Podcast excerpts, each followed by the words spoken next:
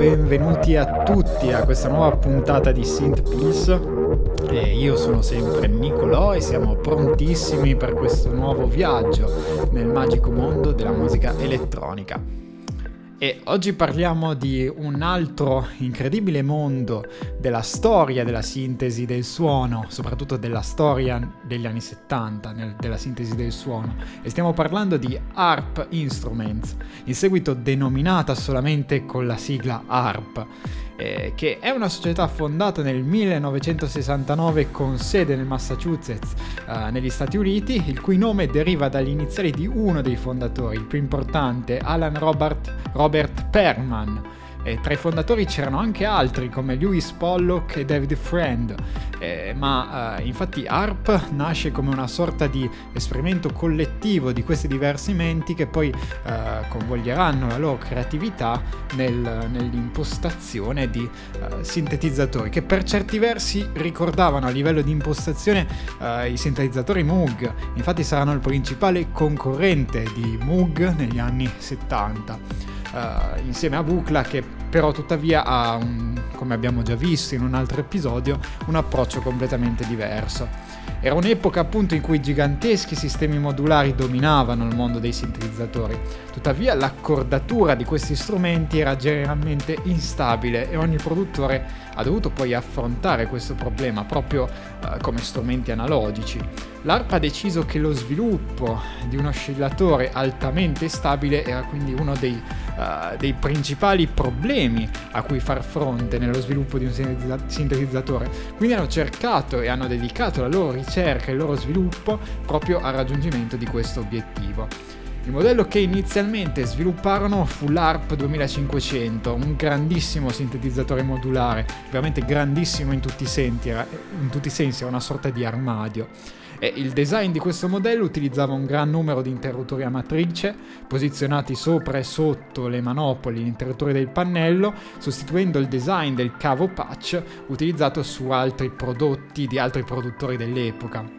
Questa strategia di design unica ha eliminato quindi i complessi grovigli di patch cord che oscuravano il pannello. Grazie alla ricerca quindi di ARP la messa a punto era ormai estremamente stabile e l'ARP 2500 divenne un prodotto di successo eh, soprattutto nel mondo delle università e nel mondo della uh, ricerca uh, in campo uh, sonoro e in campo quindi di esplorazione delle, delle forme d'onda.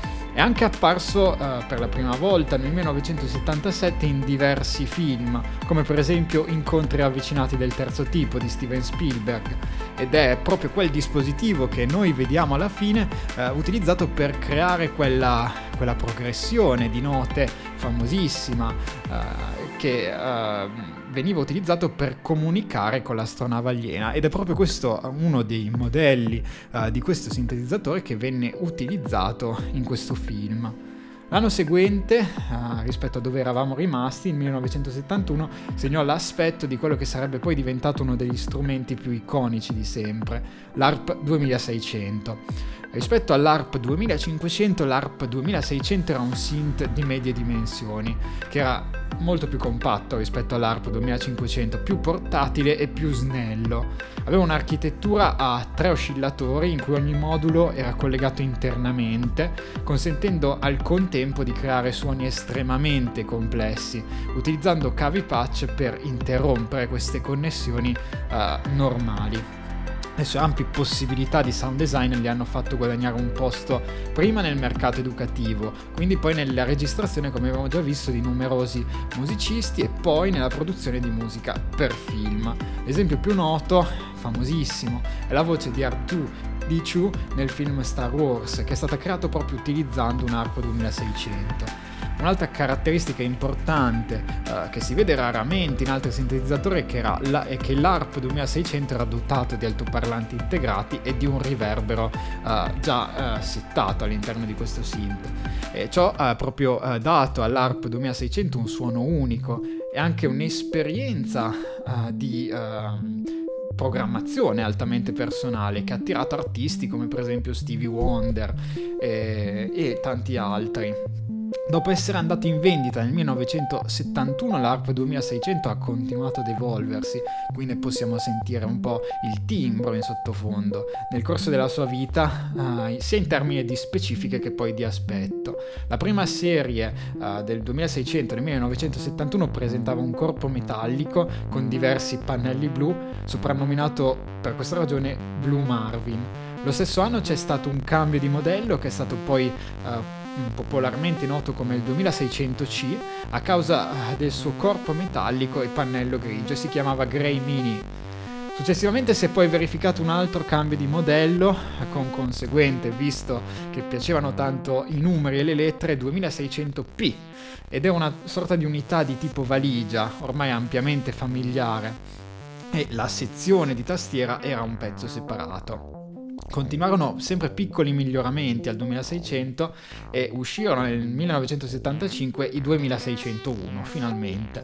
Nella seconda metà degli anni 70 la tastiera cambiò anche uh, e diventò in versione duofonica. Nel 1977, appunto l'anno di incontri ravvicinati del terzo tipo, una nuova versione adottò il pannello nero con seta arancione, che eh, sarebbe poi diventato il colore distintivo di ARP, quindi il nero sull'arancione uh, che mm, in qualche modo uh, ne caratterizzava il design.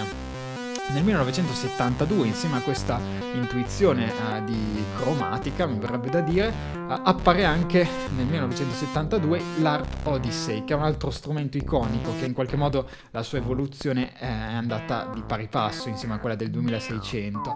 L'ARP Odyssey è un'unità duofonica con due oscillatori ed è conosciuto in primo luogo per la sua portabilità, che quindi aveva le sue radici già nel Minimoog che era in sviluppo, e in particolare poi per il suono nitido e le versatili possibilità di creazione del suono che non erano facilmente disponibili su altri piccoli sintetizzatori dell'epoca.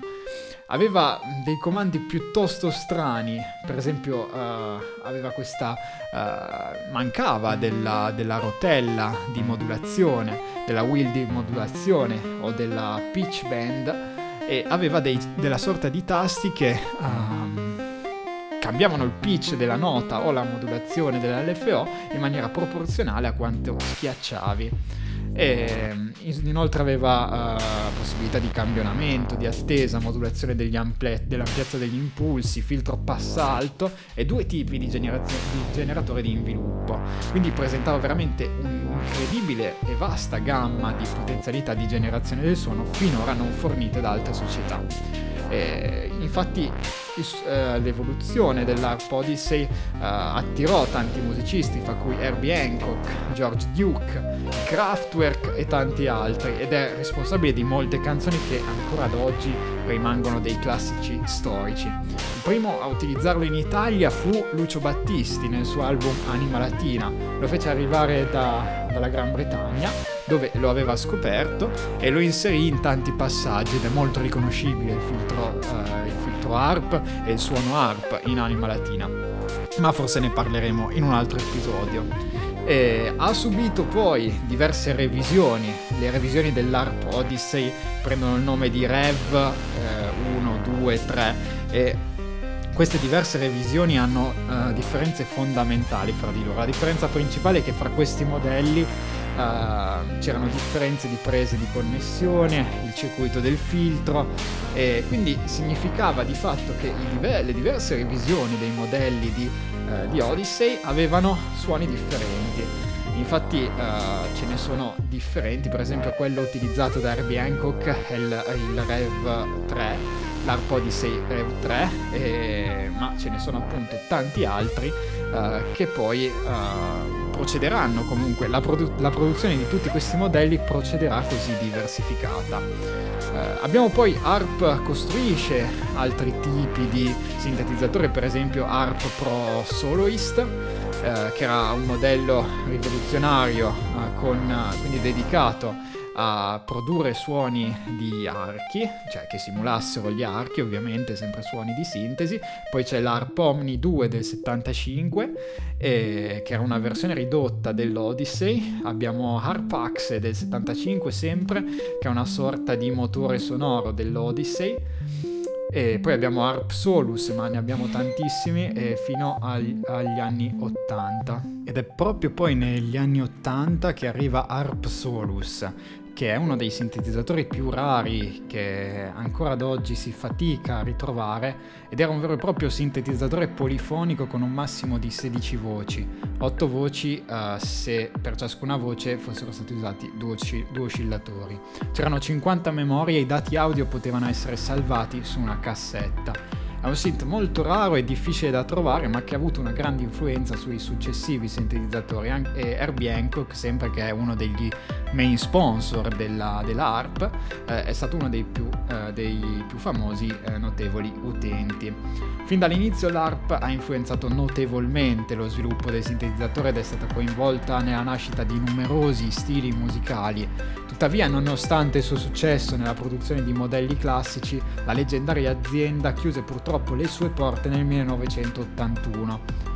Tuttavia nel 2015 il produttore di sintetizzatori giapponesi Korg ha rilanciato il marchio ARP e con la collaborazione di David Friend come consulente, quindi uno dei uh, primi ingegneri che avevano costruito uh, il primo sintetizzatore ARP 2500, Korg ha riportato l'iconico sintetizzatore di ARP, l'ARP Odyssey.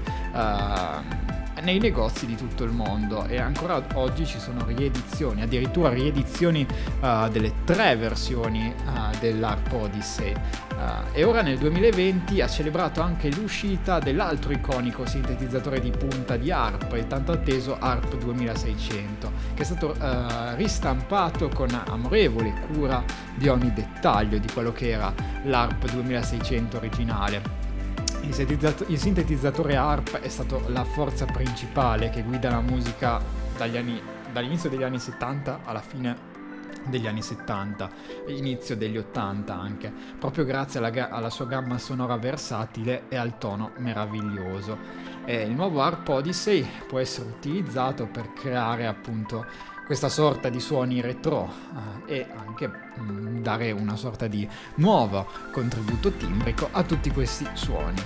Bene, questa in sintesi era la storia di Harp Instruments, uh, un altro grandissimo produttore di sintetizzatori che ancora oggi ha delle influenze come abbiamo visto. Eh, riprendetevi video uh, di uh, questi suoni dei sintetizzatori ARP, dell'ARP Odyssey, dell'ARP 2600, della quale c'è anche la simulazione Arturia proprio per uh, apprezzarne al meglio le possibilità timbrico espressive. Bene, anche oggi ho detto tutto, fatemi sapere che cosa ne pensate, se avete domande e ci vediamo alla prossima. Ciao a tutti.